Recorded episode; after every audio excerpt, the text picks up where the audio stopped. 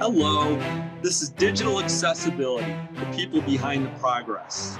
I'm Joe Welinske, the creator and host of this series. And uh, as an accessibility professional myself, I find it very interesting as to how others have found their way into this profession. So let's meet one of those people right now and hear about their journey.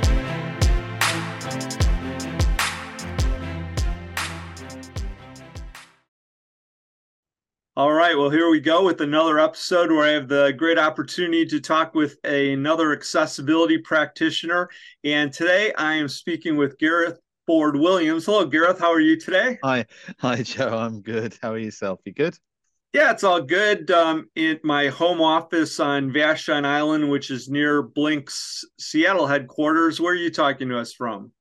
Uh, I'm from a small town uh, just north of Manchester in in the north of England called Ramsbottom. Uh, lots of play people have heard of it, and no one really knows where it is. But yeah, so we're up in the hills in the north of England. All right. Well, I, have been to Manchester, but I haven't been, been out to your village yet. But maybe sometime in, in the future. But uh, yeah, it's great to uh, have you on here. And uh, a good place to always uh, start is if you could chat a little bit about what you're currently involved with for your work. Uh, so um, after after a long stint at the BBC, uh, I left um, just about eighteen months ago, nearly two years. It's getting on to that that sort of length of time now, and uh, and uh, I left to do a couple of things. And I always like to have more than one project going on, and uh, so I'm working with a group of uh, people from ex Google and ex BBCers um, who also have a, an interest in inclusive design data. Um, one of the things that I think we've always been lacking in is good uh, quantitative data. Um, that uh, and so that was something that I never really got the chance to do in my job. It was something that I, have always been kind of very heavily sort of data driven in a lot of decision making areas um, and, uh, and and it was something that was missing. And so I thought, well, nice to do a project, and the project has kind of turned into into something much bigger now, which is great. And it's called Ably. It's ab11y. Uh, dot com um, and uh, you know so that's that's nice and at the same time um, I'm also uh, working as a consultant uh, for a, a, couple of companies as well uh, in the UK. One of them, very, very big company that's doing a huge piece of digital transformation and they they said this is a huge opportunity and they've got literally hundreds of websites. And uh, and they said we need to move the whole thing into new platforms. We need to change everything. This is the perfect moment to build accessibility in in a very meaningful and robust way. How do we do that? And so um, yeah we're right in the middle of that. It's a, it's a huge project and i'm thoroughly enjoying it well, uh, as someone who's uh, involved in uh, consultancy, uh, what is it like for you, kind of on a, a day in the life or a week in the life? Uh, I'm sure it changes around on projects, but are there, uh, you know, any certain angles or themes that tend to make up most of your work? I, I, I, I'm not. I'm not a massive fan of of, of auditing. Um, I think auditing is something that I always I always try to avoid. Uh, if, if anything else, I think if you can build inclusive things rather than de- so design and build inclusion in from the start and build it right the way through your processes and make sure that the conversation happens right the way through product development and service development then there's no you don't need to you don't need to uh, audit and and do stuff there's a lot of behaviors in organizations where they try and build things and then make them accessible. And and always at the at the BBC we used to we used to have sort of certain mantras around things. And we used to say we're not going to design things that disable people. And we used to have a very kind of social model perspective of that. And because you know when something's a concept go when something's just an idea and we've got this idea for a new service or a new product everyone can access that because it's just an idea and inaccessible accessibility is a proactive thing if it's not checked. So every design decision you make every technical decision you make it can impact on someone if you don't sit and think about you know how how does this impact on you know sort of create barriers or exclusion around it. And so you know we used to we used to do all sorts of you know neat little bits and pieces sometimes. We used to have some uh, i used to find them funny um, workshops where we would actually own it, it own um, exclusion. You know if we're going to exclude let's be honest about it right up front. We used to actually call it who are we willing to exclude? And um, and we used to make a list. And uh, and it sounds odd and it sounds like a, a sort of counterintuitive thing to do but sometimes exclusion if it's planned for is kind of meaningful. So one of the things we would do is say you know if it was a a, a news application for the bbc news uh, we would ask questions like you know are we building this for anyone who's under five years old? And people would say no of course we're not. And we're like well it's fine. We're willing to exclude them. We're not going to actively exclude them but we're not going to design for them. And then we would start exploring more and more and more people is it are we building this for someone who's not got a mobile phone. Nope they're on there. And you can or outside of the uk it's geo-locked and it's fine. And we would end up with a huge list. We were saying it's okay for all of these scenarios. We're not going to actively exclude them but we're not they're not within you know they're not a focus for us as far as design is concerned. And now we're going to make a list of all of the people who aren't on that first list. You know who are we talking about? Who gets a designed experience? Who are we going to think about right at the beginning? And we're going to try and avoid to designing and building barriers in for people, and and just understand that you know human beings are complicated things.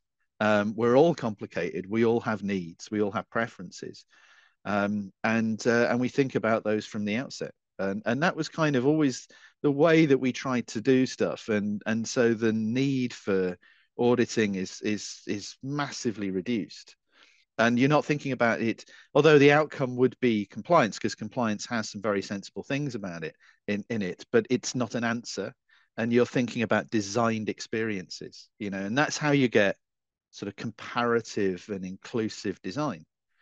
Yeah i, I we used to do, do all sorts of extra bits pieces so the, the i'm kind of going off on a side shoot here but one of the things that one of the teams that I used to manage um, was the uh, assistive technology team at the BBC. I had a couple of, of teams in my portfolio, so accessibility, and and I'll talk I'll talk about some of that side in a bit. But um, we used to we used to look at in you know sort of internal systems in the organisation, and you know your baseline is is you know sort of uh, is standards and guidelines and stuff, and you just think yeah you just do those. You know it's like um, uh, whether you know sort of you're buying furniture you want to make sure that someone has tested it to make sure that it isn't going to catch fire you know and you have stickers and stuff on it. It says yeah well, you know there's certain standards this meets etc and and you'd think the people we're buying from if we're buying a system they do that testing. We don't test their stuff. I don't go into ikea and set fire to furniture to find out whether it will burn or not.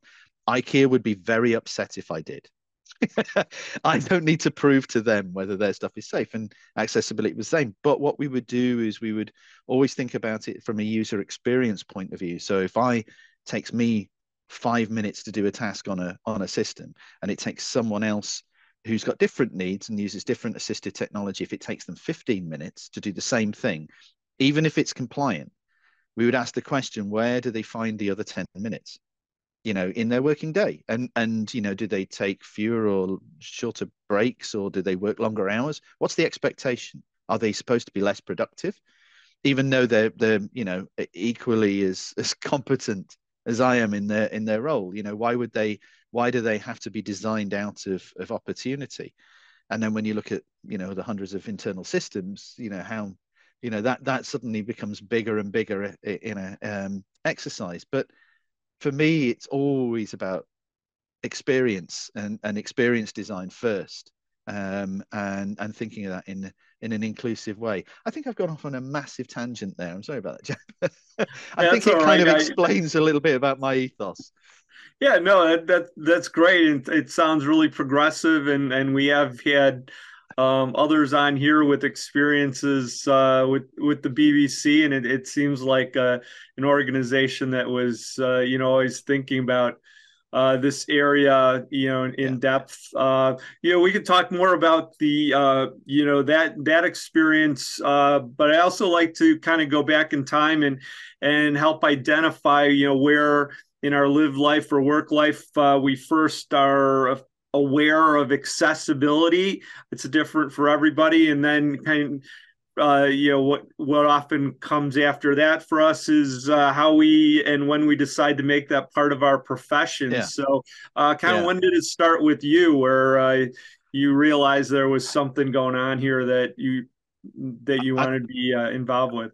I'm going to turn the clock back to 1971, um, which shows my age. Um, I was two years old. So at two years old, we moved to Manchester, where where where we lived, and and um, my dad took on a job um, for managing, um, sorry, uh, sort of headmaster of a of a school, and it was a school called Ewing School. It was in South Manchester. It was a residential school, so the kids lived there during the week. And they were small one, small, very small children, sort of from aged four came in from the day.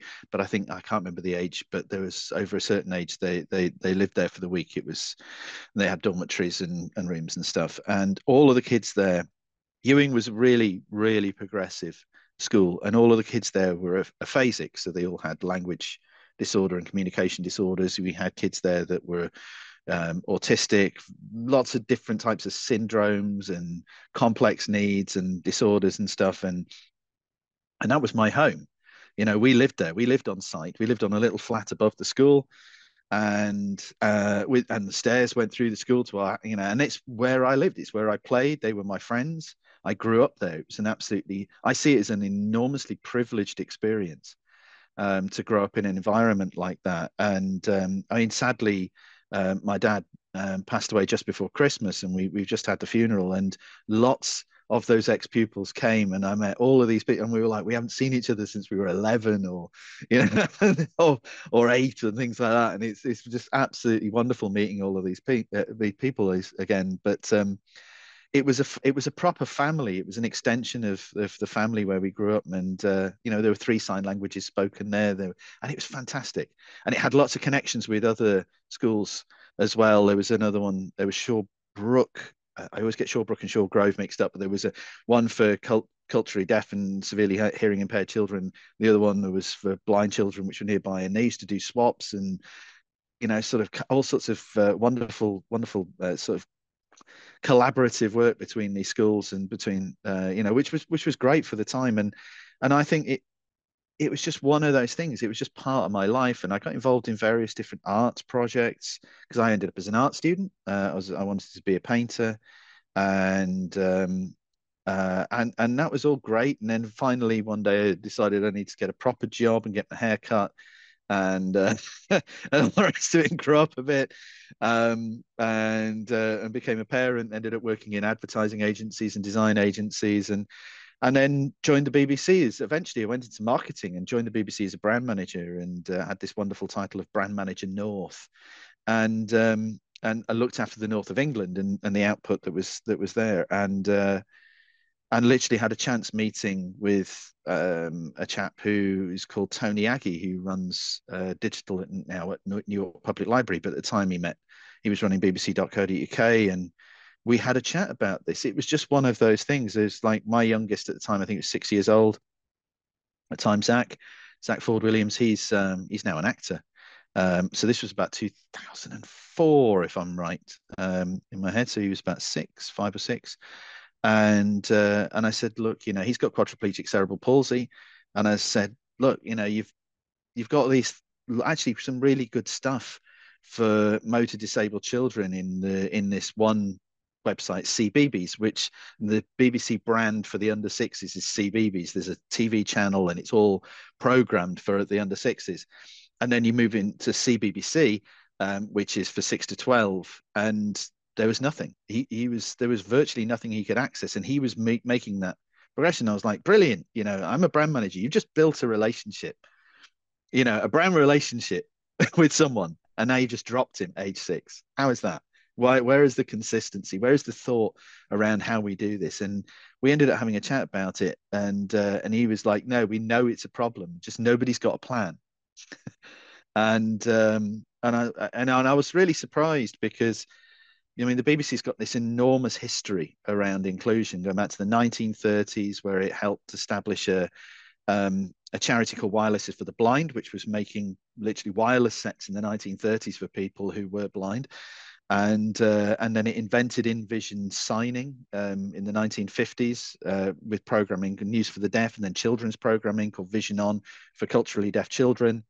Um, it's purely because one of the TV directors' best friend was culturally deaf, and he couldn't access television, so he just stood a signer next to the news presenter, and bingo, we we had a, an access service invented, and they they launched and well invented closed caption subtitling for broadcast in the late 60s and early 70s and launched the first broadcast access services in the late 1970s nationally uh, for closed captioning. And uh, and then built the first audio description production systems in the 90s uh, for broadcast which it shared with lots of other broadcasters and and I was like you've done all of this and yet what's going on there. And uh, yeah, I wasn't after a job, but they, they turned it into my problem. they were like, well, you seem to have an idea. And I was like, I, you know, I'm, yeah. And, uh, and, and yeah, literally they, they kind of gave me that. They said the board of directors ended up giving me permission to start a small team up. And I said, we've just got to start with people and start understanding what what our audience needs are and go and talk to people and and find out what we need to do. Let's not treat this as as a, an exercise in compliance. Let's treat this as an exercise in you know sort of um, in quality as far as user experience for audiences is concerned. You know people are paying a license fee which is the thing that funds the the the BBC in the UK and they should expect the same amount of value as everyone else and no one argued with that there was never a, I never had to sell it in and uh, and it was great. And we we started with a a little project. There was a thing that they were prototyping, and they just said, "Well, start with that clean slate in the corner. You can do whatever you like. Discover stuff there. That be your petri dish for accessibility, and then we'll capture it in guidance and guidelines and practices and push it out to the rest of the organization. And that project became known as BBC iPlayer. And so it all started in the world's first VOD service became was accessible from launch. We did everything, engineered it all in, got all of the access services work, working from day one, um, and uh, and yeah, and everything we learned, we just scaled and scaled and scaled and started a champions network to make sure that accessibility is discussed in every sprint and every planning session and it's never let go and just built it up as cultural practice. And yeah thoroughly enjoyed it. I mean the, the, always the biggest challenge was you know scale for me. It's a, an enormous organization with you know a massive audience internationally. It's i think internationally their audience is about half a billion users a week and um it you know in, and i think only the google homepage is bigger than the bbc in the uk and um, it's roughly the same size as facebook in its user base and so iPlayer has 1920 plus million users a week, and and so that was always our biggest our biggest thing was was scaling these things up. But it just sort of happened, you know. It was one of those. I never set out to do this. It's just sort of stars aligned along the way, and I'm always up for going. Well, that looks like an interesting path to go down, and that's that's how I've I chose what I've done over over over the years, and I've thoroughly enjoyed it. Uh, it's been challenging, um, yeah, well, uh, and uh, but yeah, I've loved it. It's a it's a hell of a hell of a career choice. Well, yeah, I appreciate you uh, sharing some of your uh, personal uh, stories there, and also it's great to get that uh, that Wikipedia level uh, summary of what the BBC has been involved in. Uh, oh yeah, for I mean, I was years. standing. I was standing on the shoulders of giants. I mean, this is the way I felt when I turned up and just said, "This is this organization." you know cares it doesn't need to you know it, it doesn't need a business case for this it just turns around and says we inform educate and entertain everyone and any organization that has all or everyone in its mission statement has to do accessibility or it's caveating those words it's saying accept them. And and then when you point that out you just say so you know you're saying all but not them. And they were like oh yeah yeah them. Then we're doing accessibility. You can't filter people out in uh, from the word all or every words all or everyone you know? So yeah it's just it. It's great well, from uh, you know being involved in uh, accessibility for so long, you've probably you know seen a lot of uh, you know several different cycles. You've probably seen uh, certain ideas come up and fade away, new ideas come up and fade away. And and so, do you have any thoughts, uh, kind of looking back and seeing where we are today, of uh, you know maybe areas where you think uh, things have been uh, very successful, or uh, you know, on the other side of it, areas that uh, you wish things maybe had moved along faster, uh, things that you uh, kind of looking in the future that you think maybe are ones that we need to emphasize in our our own practices moving forward. I think there's a whole areas. I mean, this is the nice thing is we've come a long way, and we've got a long way to go, because you know we're, we're constantly dealing with a moving problem. And and this is the thing I, I find fascinating about it. You know technology is progressing. And what we understand about um, people is progressing continuously. People are wonderfully complicated which makes design interesting. You know if we were all the same it would be so boring.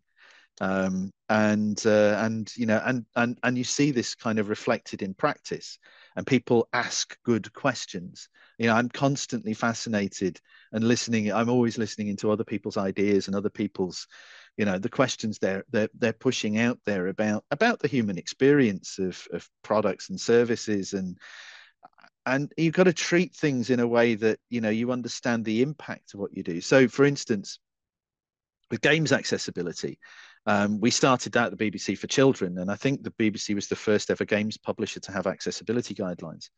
Um, and but the way that we looked at it, because we were doing with children's games online, is the way it was positioned was around social currency and exclusion. It, it was about inclusive gaming rather than building games and building accessible games. And there was a cracking guy I met there from the early days called Ian Hamilton, who you probably know is kind of like one of the one of the gods of games accessibility. And we worked together on the first set of guidelines. And the way that we positioned it was, you know, children were, were being integrated into mainstream more and more and more. And and games are a social currency to children. And if they can't all join in in the same game, they then can't join in into the conversation around it and then they're exclu- excluded. We we end up designing in social exclusion by not making children's games inclusive. You, you sort of sit that it's not about the impact necessarily on the individual, it then becomes the social impact on the group, you know, and you turn someone in a small way into an outsider within a conversation, and that's just not acceptable, you know, in any way, means or forms. You don't exclude children. Um, and uh, and so you know, I I find that more and more of the conversations seem to be going, which is brilliant, is going beyond, you know, sort of thinking about the individual's user experience and thinking about the impact.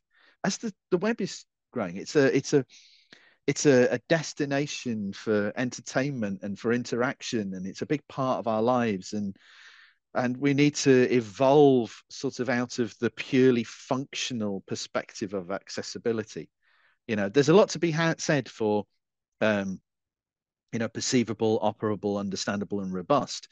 But then you also need to have enjoyable and appropriate, and you know, and all those other things that come in. You need you need to balance, you know, the functional with the emotional and the cultural and cultural accessibility is a really important thing. Because i think these days you know the way that things are going particularly on sort of entertainment and collaborative platforms and all sorts of stuff like that if you don't get the emotional right it doesn't matter how functionally accessible you make something. They're not coming back because they didn't enjoy it. You know they didn't feel like they could contribute. They didn't feel like they were involved. They didn't feel like they were reflected within it. And so I think the you know accessibility has is and you're starting to see it in the new legislation which is being discussed. Words like enjoy are finding their way into into into this because they're so important. Um, I don't think you'll ever enjoy a tax return, but you know, if you're still there's still an emotional thing that you shouldn't be more stressed than everyone else because you can't access it and you're worried if it did I do it correctly? Did I not? Because of the way the form was built. There's still emotional attachments and and there's emotional attachments to brands, you know, and this is that whole thing is this becomes the brand experience to things should work in whatever modality and whatever way that you want to engage with that You know, whether it's a an audio only experience, a visual only experience, whether it's an experience that's tactile, whether it's an experience that's multisensory, doesn't matter. The brand experience still needs to be all pervasive into whatever mode it is, and it needs to be equivalent emotionally. Right. And, and, that's that, that's the bit that fascinates me, the way that, that we're starting to wake up to this. And uh, just uh, kind of looking forward, last question I had for you is just if uh, there are any particular activities you're looking forward to yourself, any uh, new technologies or or skills that uh, you still want to learn about. Uh, what, what are the next six months or year look like oh, for you? Oh, I've got so many hobbies. The the great thing I think about accessibility, and I think if you, you're a proper accessibility nerd, is if all of your hobbies are pretty much accessibility as well. Um, and I, I, I do so many extra projects and bits and pieces out. I'm a if anyone who knows me, font accessibility is one of the areas that I'm fascinated by because fonts are so complicated. You know, this whole redactive thing of serif versus sans serif and all the rest of it, which doesn't actually it doesn't bear witness to there's nothing, no evidence that that actually works because fonts are a part of there's so there's so many different aspects to them and so many different things that impact on readability and legibility. And I've been nerding out in that space since like sort of about 2009. Um, and there are other people who know a lot more about it me. You know, I, I, am a good friend of mine, Bruno Maag. I always turn around. He's got 30, 30 odd years on me in this area in the neuroscience of reading. And I find that massively fascinating because we're so often dealing with reading experiences. And and yet it's such a foundation of accessibility, and yet it's an area of unknown um, and uh, or at least you know there's, uh, there's so much exploration to be had. So I, am finding that fascinating. I'm I'm absolutely loving what's happening in the games industry, and the games industry has accelerated accessibility beyond anything else in any of the digital or non-digital industry they've gone from zero to incredible it, it almost it feels like overnight and um, and i'm constantly learning from you know organizations from as diverse from you know of obviously the xbox side of stuff through to you know the playstation guys through the big platform stuff and what they're doing which is all brilliant to the ubisofts and the square enixes etc and what they're doing and sega etc how they're engaging and the ideas they're coming up with because you're dealing with far more complicated things. And i was doing some work with um, miro a while back and you know and they were really struggling with their approach and uh, you know, and they're a big, op- almost like an open world game collaborative platform. They're not a website. You can't apply web guidelines to something that isn't a website and doesn't behave like a website. And so we immediately started looking to the games industry and saying, how are they dealing with this? You know, there there are more and more, you know, sort of accessibility happening in open world games and platforms. So how can we bring this into working collaboration? How do we transpose those ideas into a working place because it's a similar idea. It's a similar space. So I've, you know, there's there's all these different aspects, and but the one that that fascinates me the most out of the the areas, and it's the sort of the biggest project that I've been working on with with a whole group of other people is is data. You know, and we have to get better at understanding the impact of what we do. I'm a massive believer in accessibility benefits everyone, but I'm really, really, really dying to find ways of proving it and and and bringing that to life. Because i think once we once people realize the benefits of inclusion beyond you know don't not thinking about it as worthiness and not thinking about it as benevolent which kind of makes it struggle a bit but bringing it into the into the perspective of worthwhile and understanding it's worthwhile for all of us to do because you know it it it enriches all sorts of things from services to organizational culture to to society you know it it and and it opens up opportunity for organizations you know. It's uh, in so many ways around reach and engagement and we can talk about not just sort of medical um, impairment, but we think about talk about start talking about situational impairment and environmental impairment, and start really opening up the social model within design. Um, it suddenly becomes much more fascinating. But data, I think, is the key to this, and that's the thing that we need to get a lot smarter at. um, to be able to, you know, tell the story of accessibility. Well, uh, you've uh, given some uh, th- three great categories of things for us uh, to think about, and the in the one with fonts is uh, definitely one I hadn't thought about. But uh, it's been a, a pleasure to chat with you, Gareth. I, I appreciate you. you. taking the time to talk with me today. Oh, it's absolute pleasure. It's it's my favorite subject, and I will talk all day to anyone about it. I, I, think it's it's a fascinating area, and and it's all just about people, you know, and and you know what what a better thing to be to be interested in. All right. Well, thank you very much. Bye bye. Thank you so much.